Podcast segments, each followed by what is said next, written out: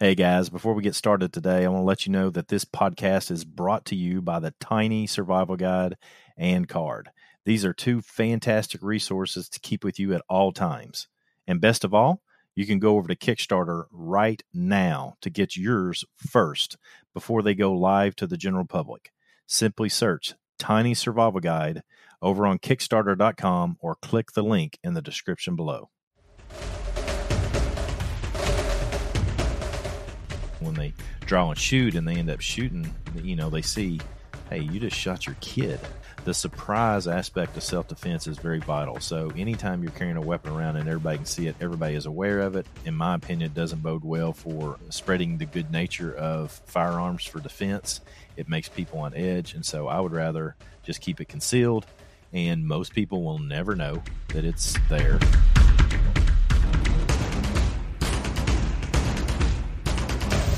All right, guys, welcome to the Survival Show podcast with Craig and me, David, and producer Ben, where it's our job to take you step by step through the tactics, gear, skills, and mindset you need to survive any crisis, emergency, or disaster. And it's our goal to show you how to use the lessons you learned today to thrive in your life tomorrow. Craig, how are you doing?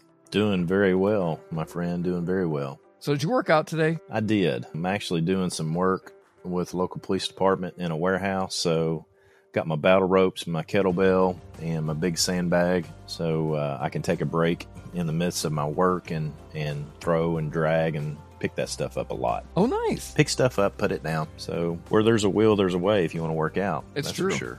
It's true, and body weight is a great way to do it too. If you don't have any Mhm. tools available, right on. And where in the world is producer Ben today? Ben is gone, out of action. Just fine. We'll see what we can do without him. All right, maybe we can maybe we can fumble our way through. So you want to tell the guys what our mission is here and what we're going to talk about today? Uh, our mission is to help you progressively increase your survival IQ so you leave out of here better prepared at the end of the show than you were at the beginning. Uh, today, we're going to have an expansion on our active shooter podcast that happened before the one that you're listening to right now. So, if you haven't listened to that one, then pick that one up. What we wanted to do today was specifically uh, consider some things from David and my perspective on concealed carry as it relates to active shooter. And I'd like to emphasize for everybody that David nor I are shooting instructors. We're not tactical shooting instructors at all. We are sharing some opinions on how we handle what we do and we're open to you know a good discussion what we're going to do is just share how we do things we've had different experiences and different training methodologies and what we want to do we, we separated about four or five questions out what we thought we'd do is just to get differing perspectives of david and mine is throw these questions out there and then uh, both of us will take the time to answer them Yeah, and I think this topic is really important because I think more and more people are considering carrying or having a personal firearm even in their in their homes or concealed carrying. And I know when I started to get into all this, I had a lot of questions. So hopefully we can help you folks out today.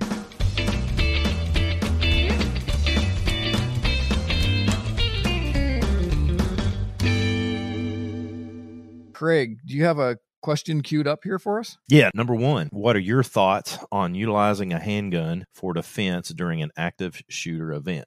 So, David, you go and then I'll follow up. Yeah, I'm going to step back. I'm going to step way back.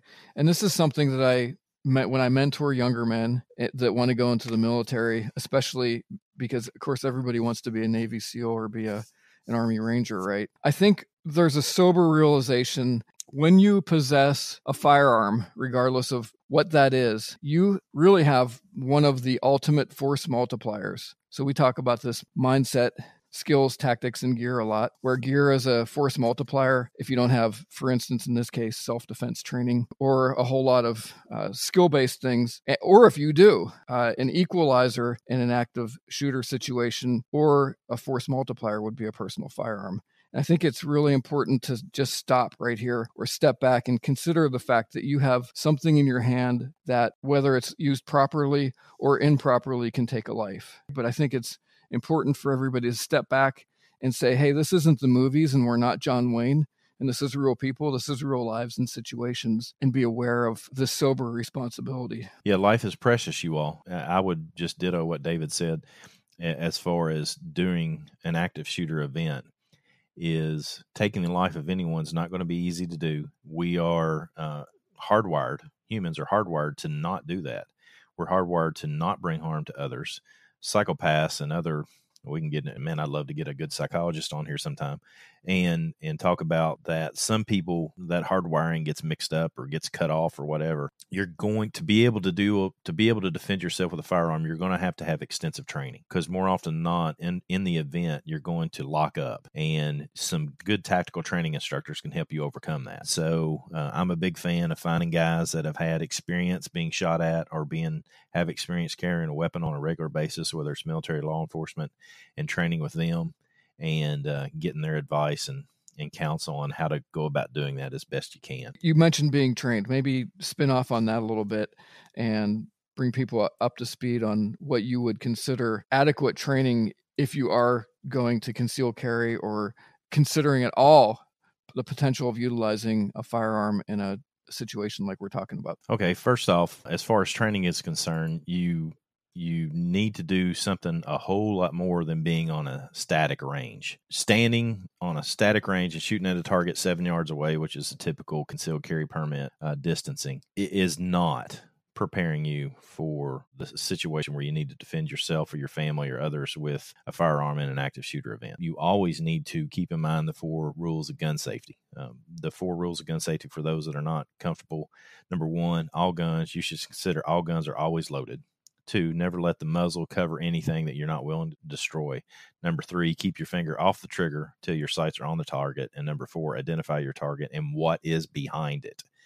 That what is behind it. The reason I emphasize that because that's huge in active shooter.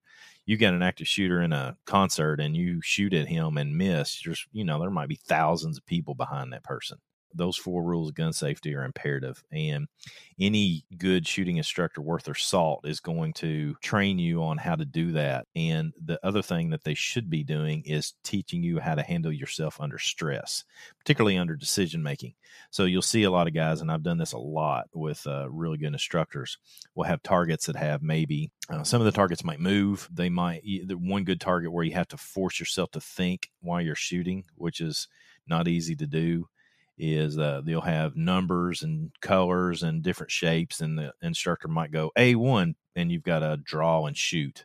So it forces you to be thinking as you're shooting. One of our good friends just came back from training from a special forces gentleman, and she was telling me that they had paper targets set up, yeah, but there were targets of humans, and there were like 20 targets there, and people were intermingled, and and the good guy was in the middle of a bad guy and the bad guys the bad guy was right in the middle of good guys and you had to pull and shoot and maybe sometimes your target was about the size of a baseball and you had to hit it or you shot somebody else. And so what the instructor did to help uh, in, increase the stress was he went down to target every time somebody come up he wrote the family members names on the target uh, on the good guys. And so when they drew and shot then it was really compounded in their mind okay you just shot your husband because your accuracy is not where it needs to be. Sometimes we can get into a situation on the range where it's just paper targets and by putting uh, sometimes this guy puts photos of family members on targets and then when they draw and shoot and they end up shooting you know they see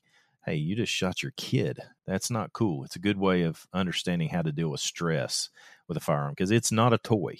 And a concealed carry permit does not give you the right to just carry a gun around and pretend that you know what you're doing. Just like you said, John Wayne, that's just that's wrong. So, Craig, that's that's all really good. I'd like to emphasize to people because some people have not, never heard the four basic rules of firearm safety. Can you go back through those? So, number one, I'll try to go slower this time. Maybe I went too fast. Uh, number one, all guns are always loaded.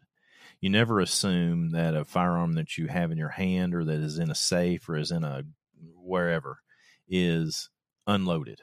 Uh, when you pick it up, you never uh, allowed, which is number two. You never let the muzzle cover anything you're not willing to destroy. That eh, the easier way to understand that maybe for those that are new is the business end. The end where the bullet comes out of the weapon is what's referred to as the muzzle. And so you never allow that to be pointing at anything that you're not willing to destroy. That could be your dog, that could be your family member, that could be anything in your house for that matter that you don't want to destroy. Uh, you always want to keep it pointed in a safe direction, loaded, unloaded, any number of ways. And that's difficult to do in a large group of people. So think of it this way: you you've got an active shooter situation, and you have to draw and get on target. When you start muzzling, sticking that muzzle out there, you're probably going to be sweeping people if you do not pay close attention to what you're doing. So you have to do you have to do that. Number three is keep your finger off the trigger until your sights are on target. So a lot of people say keep your booger hook off the bang switch, which is just keep your finger off the trigger until your sights are on target. Because under stress, you have your finger on the target, which is what you're going to see every time you watch anything that comes out of Hollywood. Because those people are are not very smart when they're teaching people how to utilize firearms. Keep your finger off of it until you get up on target. You have your target identified, and that's number four, identify your target and what is behind it. So as you have your weapon on target, you recognize what is behind it. Let's say it moves right as you pull the trigger. Is there something behind it that is going to be destroyed? So you need to know what's behind it. Oh man, you, you you're just going to have to have a lot of training. This is not something that should be taken lightly at all. That's really good, Craig. And you had mentioned before some training. Now, do you still do your tactical survival training at your school? We do. Yeah, we have tactical survival, uh, which I teach the survival portion of it. Mr. Rodney Van Zant of Iron Sight Defense teaches the tactical side of it, which is a whole lot of shooting with teams, peel drills, breaking for cover, hand railing. You know, this it's a wilderness class, so it's a, a small unit tactics class, basically, is what it is. And that's a fantastic class, guys. I I did that a couple of years ago, and I think that was my favorite class of yours. For people that are new to this, in almost every state, and I'm not exactly sure on this, you're going to need a concealed carry permit. Do you want to talk about that, Craig? I know it's different in different states, but maybe you have a concise way of sharing with people what that means. Concealed carry permit is basically your ability to carry a firearm in such a way that people cannot see it while you're carrying it. The reason it is important is because it gives you a level of surprise. It, every time we talk about self defense, whether it's armed or unarmed, we talk about surprise, speed, and violence of action. For those that carry open carry, I do not want to get into the man the huge disagreement on the issues that come along with open carry because a lot of people are very passionate on both sides of that issue. Me personally, because this is I'm a co-host of this show and I get to say what I'm I want to say is that the better method is to have a concealed carry whenever you can. Uh, if you can't and you can open carry, then it's better to have that and than to not have a weapon at all. But the surprise aspect of self defense is very vital. So anytime you're carrying a weapon around and everybody can see it, everybody is aware of it.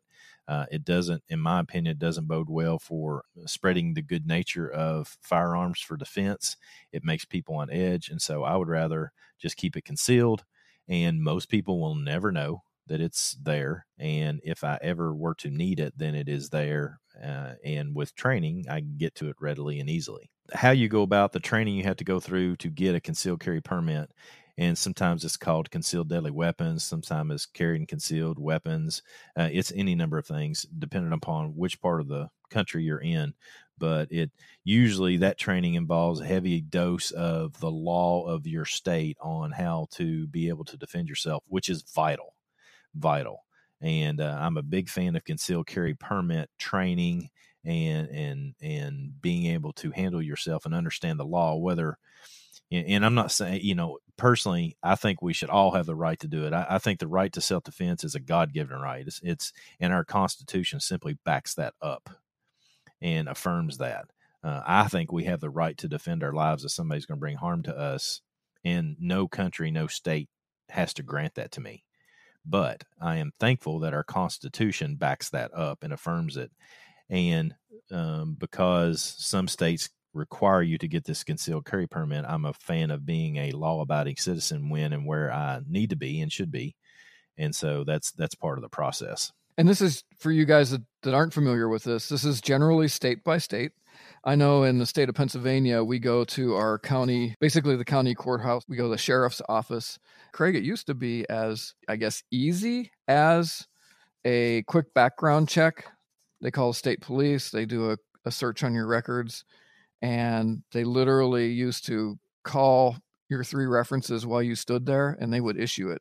Now it, it's about a week long process which uh, you know it is what it is but when you get to but there's no training involved in our state now i do have a permit from the state of utah also and you can in some instances get a concealed carry permit for other states. And the reason that I like the Utah permit is that there's something called reciprocity, which means that your concealed carry permit is generally and a lot of times could p- possibly only be good in your state of residence. So when you cross the state border, you would not legally be able to conceal carry. There are various states that re- respect each other's conceal carry permits, and that's called reciprocity. It changes all the time. But Utah gives me the ability to pick up some states that I would not normally be able to get with Pennsylvania's uh, reciprocal relationship with them. And the Utah training was fantastic. It was about four hours, and actually some of the best training that that I have ever gotten uh, with regards to securing a concealed carry permit. That's good stuff. Kentucky's even longer than that. Uh, it, they do have a pretty good program here. You have to watch a video. It basically covers the law, and then you have to shoot at a target and be proficient at seven yards here in the state of Kentucky. And you can utilize any weapon that you like for that. You can use a 22, which I'm not a fan of. Again, I think we should have the right to defend ourselves without some government saying that I have that right. I have that right, period. And, but since that law is there, I think it should be that you should show proficiency with the weapon you're going to carry. I do think that's a fantastic requirement. I mean, I, I hate to say it. I know of a lot of people that go out and purchase a firearm and they they've literally never shot it. And I don't think that's good. And I, I think the way that Kentucky does it ensures that you've at least shot your firearm in one situation that gets back to the whole training aspect, which I think we both agree wholeheartedly that the more training, the better. I say it every time, but I'm just telling you. If all you do is buy a gun and get a concealed carry permit, you're probably more of a liability than an asset to that situation. You need to get the training. If you can figure out how to get that done on your own, then do it. But I'm just telling you, the better method is to, you need to, in my opinion, you need to be spending at least two to three times the amount of money that you spent on your firearm in training, probably every year. Meaning you you go out and you get some good training. Let's say you do that the first year. You go out and get some good training and you learn these drills and then you can continue to do the drills on your own after that. But in the beginning, you need if you just for the sake of discussion, if you buy a, a weapon for five hundred dollars, which is nearly impossible, let's use that as an example. You buy a weapon for five hundred dollars, you need to be spending a minimum of thousand on a thousand dollars on training with that weapon from an accomplished and good shooting instructor and then take extensive notes while you're doing it so that you can continue to practice on a regular basis after you leave that training. People are going to think I'm crazy for saying that, but I don't care. I'm just telling you that is the way to do it. Uh, if you want to be proficient and safe, uh, anything outside of that is is just again you're probably more of a liability than an asset and i want to remind people of the question that we're talking about what are your thoughts meaning craig and ours and i want to know we want to know what your thoughts are too on all this on utilizing a handgun for for defense during an active shooter event and what craig's telling you all is this is really important this is again back to that sober realization of what we're talking about here. We're not we don't want to skim over this question but this kind of gets us to a, a, point that people need to be aware of that it's not uncommon that if you use a firearm that you may get sued. It's just the culture that we live in. Do you, do you have anything to say about that craig? No you're going to get sued it's it's a it's a given in today's world and so if you don't have the training or you got Punisher stickers on your handgun and, and tick marks where you've quote unquote killed people, then you're going to go to prison. I mean, that stuff is ridiculous. Taking the life of someone is not a joke. It's not something that, you know, you puff your chest out and walk around and how, you know, and talk about how cool and sexy you are and all that stuff. That's stupid. And uh, you, you just cannot do that. So we need to have good training so that we know how to communicate effectively if we ever have to utilize our weapon. And we need to have good good understanding of the law so that we know what our rights are and we don't use it inappropriately. You know, somebody breaking in your house and then running away and you shooting them in the back, which I've seen in the news as recent as last week, is a lawsuit waiting to happen in most states. I mean, it's, I mean, I don't want to get into the legal side of it because I'm not qualified to do that, but you need to get that training. You need to get that training and, and continue training so that you, you know how to handle yourself. But yet, we don't want to discourage. I mean, we're not here to discourage you from this we just want you to be aware of the importance of being a responsible firearm own, owner and user. For you all that want to do this right, there's an organization, and I'm, I'm sure there's multiple organizations, but this is just one that I'm aware of. It's the USCCA. I think that stands for the United States Concealed Carry Association. They have some pretty good resources and they also offer legal insurance policies in the event that you get that get sued. They have Second Amendment lawyers that if you're if you're doing what you're supposed to be doing, you're trained and you're using your firearm appropriately, they will come and defend you when you do get sued. So that's that's one thing to consider if you are seriously going to be carrying a concealed carry weapon and considering actually using it. All right, Craig, what else do we have as far as your thoughts in utilizing a handgun for self defense during an active shooter event? I think that's a good start. Again, I think I think we've emphasized the need for training. I think that's the biggest thing here for sure. I think we'll move on. You want me? You want me throw out number two? So, what is your handgun of choice and why? Okay, you get to answer this one first this time. Glock 19 because when I pull the trigger on a Glock, it goes bang. That's why. And it does it every single time. I've shot it thousands of times. People that have Glocks have shot them thousands of times. And when you pull the trigger, they go bang. So that it's it's a very what I'm saying is that it's an incredibly reliable weapon. It, it works well for me, and this is important. This is probably the most important aspect of this is that for me, when I picked it up and shot it the first time, it felt good, it felt right, and I shot it accurately accurately the first time I picked one up. That's the criteria for everybody. If your weapon of choice is a 1911, because when you pick it up, it feels good in your hand. Uh, you're you can be safe with it. You can function it properly, and when you shoot it, you shoot it accurately. Then choose a 1911. I'm not one of these guys that is a Glock fanboy, and Glocks are the only way. It works for me, so that's what I am. But you need to pick up a weapon that works for you. And just to throw something else in there, we have a tendency that when we are trying to get firearms for particularly late the ladies in our lives, that we tend to gra- gravitate toward getting a very small handgun just because we assume that their hands are smaller and what have you. And that's problematic because small handguns with small grips are harder to hang on to. You have to have a, a fair amount of grip strength to hang on to something that has a very small hand grip. And so it would be my recommendation that again, go to a place where you can rent guns and have someone shoot guns if they're new and learn what feels good in your hand and works well for you. In a nutshell, me, why did I choose a Glock 19? Because it felt good in my hand when I pulled the trigger and have continued pulling the trigger for thousands and thousands of times. It still goes bang. I've never had a misfire, not a single one. And the weapon that I carry, I've had for several years now, obviously uh, and I can shoot it accurately and comfortably. Hey, this is the perfect time to tell you briefly about our sponsor today, which is the Tiny Survival Card and Tiny Survival Guide. They are small enough to fit in your wallet or purse, glove box, or any small area that you need one.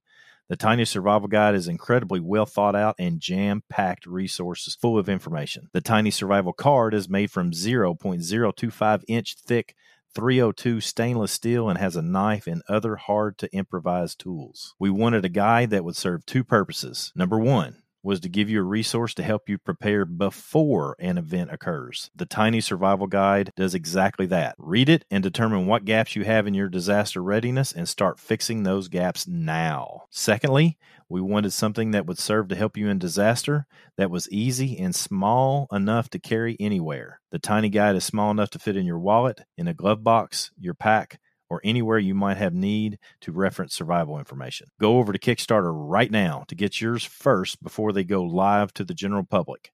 Simply search Tiny Survival Guide over on Kickstarter.com or click the link in the description below. All right, let's get back into this podcast. I've got several pistols and revolvers, and I've cycled through them all. And I've what I've landed on, Craig, is I've landed on the Beretta Nano. It's a much smaller capacity. Uh, I think I've got with the extended grip in the Nano, it's eight plus one. And when I say eight plus one, it means you can chamber around. That's one that's in the chamber, and then you have eight in your magazine. And for me, the reason that that I chose that is because it's something that I'm comfortable. One, it, has got that I don't know if it's woo effect or the juju effect, but it it feels good in my hands It's relatively lightweight. It's a nine millimeter. I, I believe your Glock is a nine millimeter, also, right? It is, and it's 15 plus one. Okay.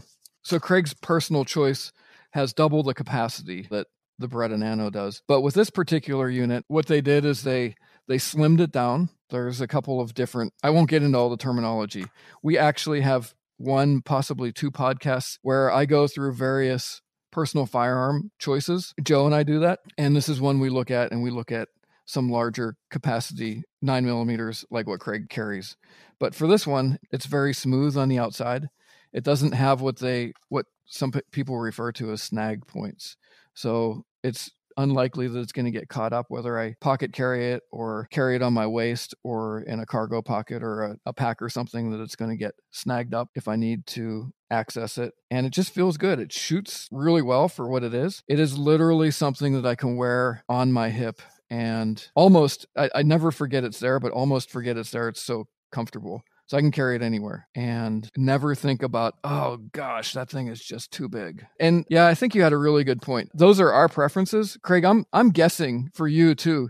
You probably have handled and cycled through quite a few firearms till you landed on that Beretta. Is that am I accurate in assuming that? Uh, you said Beretta, but it's Glock, and and yes, uh, I had a real good friend. I, I, grew up shooting a lot of different guns. Growing up, I, I, wasn't the type to conceal carry or anything of that nature, and I had a really good friend that uh, took me to the range one day and and let me shoot, I don't know, 15 different weapons.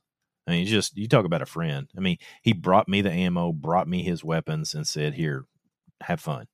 And accurately and safely, obviously. And for me that day, and I had been anti black gun, anti Glock because I thought it was just, yeah, I was a country boy, redneck, mm-hmm. and revolver, this and spit tobacco and all that stuff. And although I've never chewed tobacco, I just said that for fun. But uh, I never thought that a Glock was something I'd be interested in. And I picked it up. And again, like I said, the first time I shot it, I picked it up. It felt good in my hand and I was accurate with it. And so I just stuck with it. I, have been there ever since. But again, the key is if you have a weapon that you feel comfortable with in your hand, you can shoot accurately, then you're more likely to train regularly with it. Mm-hmm, exactly. If you've got a weapon that's causing a problem for your hand or it hurts, then you're not going to train and you're not going to be effective with it. So you need to get a weapon that's that you're effective with. So let's just segue off of that a little bit. Do you have any? It could be a, a size of a firearm. It could be a caliber. Are there any that you would discourage people from getting? Like you would just thumbs down a particular brand, a particular style, or maybe a particular caliber for any particular reason. I threw you a curveball, man. yeah. You know, I don't think I'm the best person to ask that question of. I think a, a, good tactical instructor will be able to show you the problems with certain brands that are out there. Mm-hmm. Uh, because there are brands that don't function well. They have a lot of misfires and stuff of that nature. And I'm not qualified to do that really well. So I would avoid that. But it, it would be worth your while to go to a not only a gun store, but to a good friend or find somebody that knows something that will sh- uh, speak to you honestly. And, and uh, that'll help you more tremendously than, than I can because I, I just don't have a, I mean, here's how I work. I find something that works and then I stick with it. so I found the Glock that works for me and I've stuck with it. And so, quite frankly, I can't uh, go on and on and on about 20 different styles of guns. I, I will speak as best I can to the nine millimeter. Uh, the reason I chose nine millimeter rather than something like 45 or something of that nature is simply because it doesn't have as much recoil. And if my wife needed to shoot it, she could handle it very well as what as as well and I, she didn't feel comfortable shooting a 45. And so originally that's why we got started into the nine millimeter in case something happens to me and I go down, she can pick the weapon up and continue to defend herself and, and the kids at the time when, when they were little.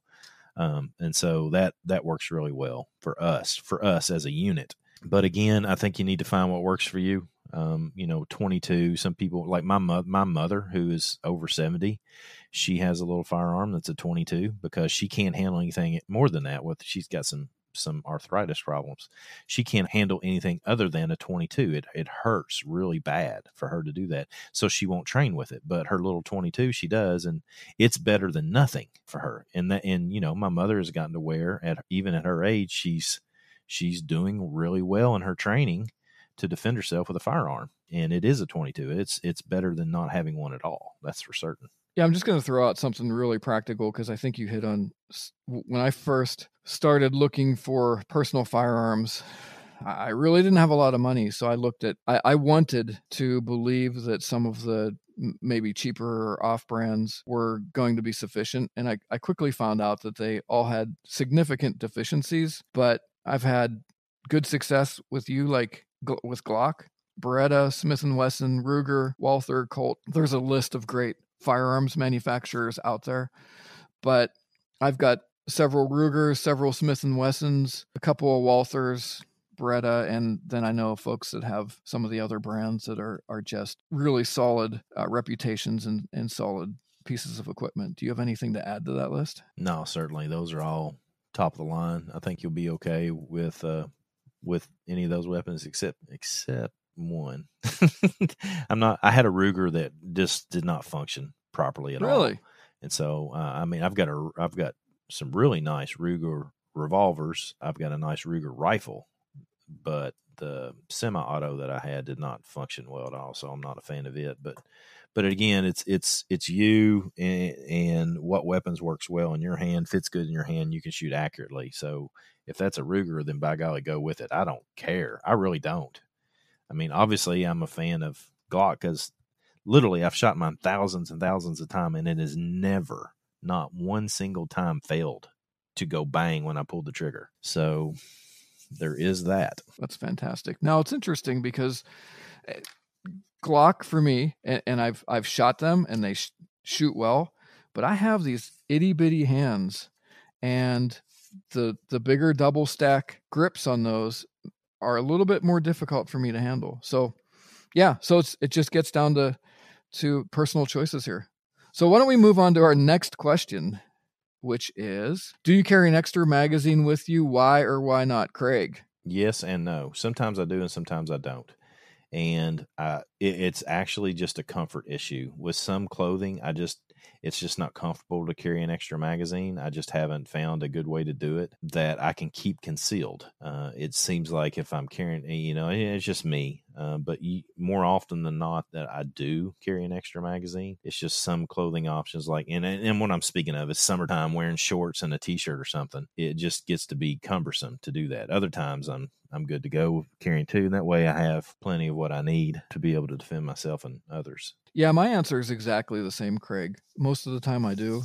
Of course, my magazine is probably less than half the size of yours, so it's it's easy just to drop even just to drop it in a pocket with my wallet. It's it's that small. I do prefer in waistband holsters me personally. And all that is, guys, is that it is a more of a rubberized outer surface. There's no there's no clips or anything. It basically just sits between your your waistline and your belt that puts pressure against it and it just sits against your body. I use several different brands, Remora, Sticky, and I have actually a sticky holster for an extra magazine that easily comes on and off my belt. And most of the times of the year, like especially right now where I'm wearing multiple layers of clothing, I'm the same as you. I, I don't always carry one, but but I often do and and I more often than not do because of the one issue that that we talked about is uh, capacity. You have 15 plus one. You've got to consider getting into a physical altercation with somebody, no matter what system you utilize to hold your weapon.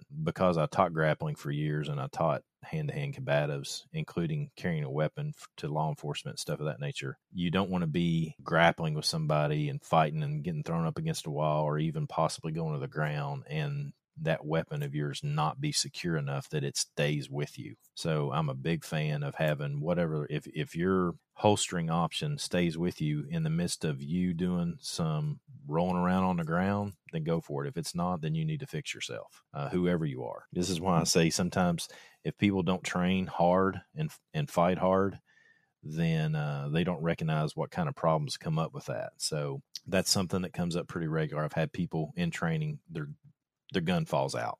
That's not cool. That's not cool at all. That's when the bad guy gets the gun and shoots you with it. That's not cool at all. So then spin off of that, Craig, and just tell people what what you prefer as far as a carrying option because this is re- this is actually really really important. Okay, uh, right now I'm carrying Bravo concealment, uh, and I have two. I have one that is outside the waistband and one that is inside depending upon the clothing I wear is how I wear it. Like right now, my preferred method is an outside the waistband because it's just more comfortable. But I can't do that in the summertime, so I, I carry something different during that time of the year and the weapon is is incredibly it snaps in it, it's not completely locked in by a, a, button or anything of that nature like maybe a law enforcement officer would wear but i can fight in it meaning i can fight hand to hand people aggressing me hard in that or carrying that option and my weapon stays with me. I've hit the ground i've fought people on the ground with my weapon in my holster. When I say fight, I'm not saying playing patty cake. I'm talking throwing knees, throwing elbows, fighting people hitting me in the face, hitting me in the mouth, and and fighting and getting thrown down and any number of things that happen and my weapon has stayed with me. So i'm pretty pleased with what i carry mine in. That's really good craig. So I, i'm throwing some curveballs at you here i want to ask you what you think of of this whole idea of carrying something is better than carrying nothing. I'm sure you have something to say about that. Yeah, I mean, think about it. Um, something is better than nothing, and um, that's true. But if you're carrying a weapon and you don't have training and you don't you don't have the ability to secure your weapon properly, then uh, you could be a liability to you. Meaning, if you lose your weapon, the bad guy gets it then it could be a liability. If you don't know how to use your weapon, you could actually shoot somebody in your family rather than defend them. Uh, that's not cool. Um, you know, but you know, for example, I mean, a good a, a good uh, consideration is like it's illegal to carry concealed carry in government buildings, which include the post office. So I go to the post office every day. I can't carry my weapon in there. Do I have something else on me that I can that's legal? Yeah, by golly, because you know there's been some active shooters in government facilities like a post office. So I want to be prepared there as best I can, run, hide, fight. So I have some other tools, including a knife, uh, as well as, uh, and I forget what the term is, but I've got a little change bag that a special forces soldier made for me. That is that is basically a little change bag that when you put it in your hand, you can defend yourself with it. And it's just carrying four dollars worth of quarters around that ends up being a club if you need to use it for that purpose. So you've slipped into my next question, Craig. What if you find yourself without a personal firearm? what else can you use for self defense against an Anything. active aggressor? Yeah. Anything in the immediate surroundings that you can pick up and hit somebody with it. Um, that's that's your weapon. If you carry some tools with you, then it's no different than a firearm. You need to train with it, whether that's a little change purse or whether that's mace or you know uh, uh, pepper spray whether it's a knife, uh, whether you pick up a stick from the ground, pick up a salt shaker and, and use it to to defend yourself. You need to practice with those things and and look for this is another thing that goes along with situational awareness is walking into a place where you can't carry a firearm for your defense. I'm constantly looking for weapons that I can utilize to defend myself. Again, I don't want to be in that situation, but I'm not paranoid anymore. I'm just prepared. I'm looking for tools that I could utilize to defend myself. That's really good. I had the same thing here in my notes. Anything, anything, but don't forget about your brain. oh, absolutely. I mean, run, hide, fight. Get get away from a situation whenever you can. Don't try to be a hero. Uh, we talk about all the time. The best thing you can do in an active shooter situation, because that's what we're focusing our attention on here uh, today, is to leave the situation, get on your phone and call and get the professionals there, the police, to get there and handle the situation. Uh, it, it, might be that the best course of action is for you to remove your family because everybody has different perspectives, but my responsibility is to take care of my family. And so, in a situation like that, if I can get them out, then I'm going to get them out and then call and be able to help the police do what they're there to do instead of attempting to be some sort of hero that that's what law enforcement is for. If I'm forced to do that and put in a position where I can't leave, I can't run and then hide and, and I have to fight, then I'm going to fight.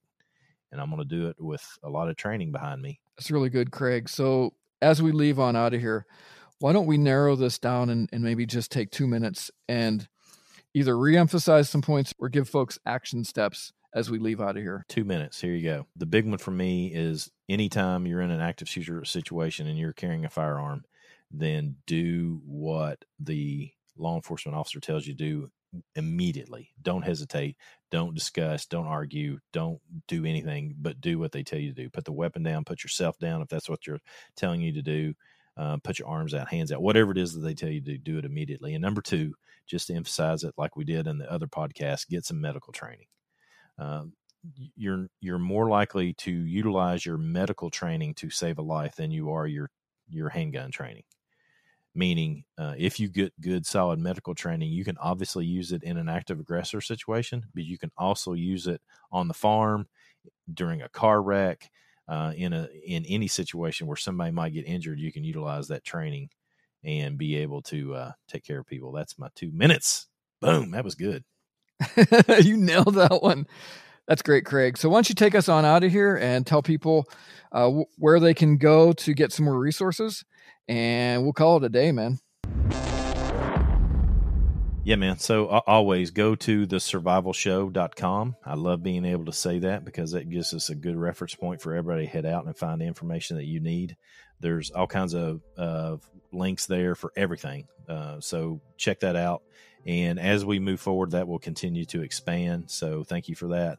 And as always, as far as this podcast specifically is concerned, um, do what you can to subscribe. That means push the button that says subscribe because that helps us tremendously. I know I've said that the last couple of times, but I just I want to emphasize it. We we appreciate it. Throw us a five star rating because we're worth it. I promise you, we're worth it. And last but not least, uh, check out the description in this podcast where you're seeing this because it's going to include tips, tactics, skills, action steps, kit checklist, all that cool stuff for today's show. And as always, we really appreciate everybody that's giving us feedback. Thanks for listening. We'll see you next time on the Survival Show podcast. Keep it simple, be positive, and stay sharp.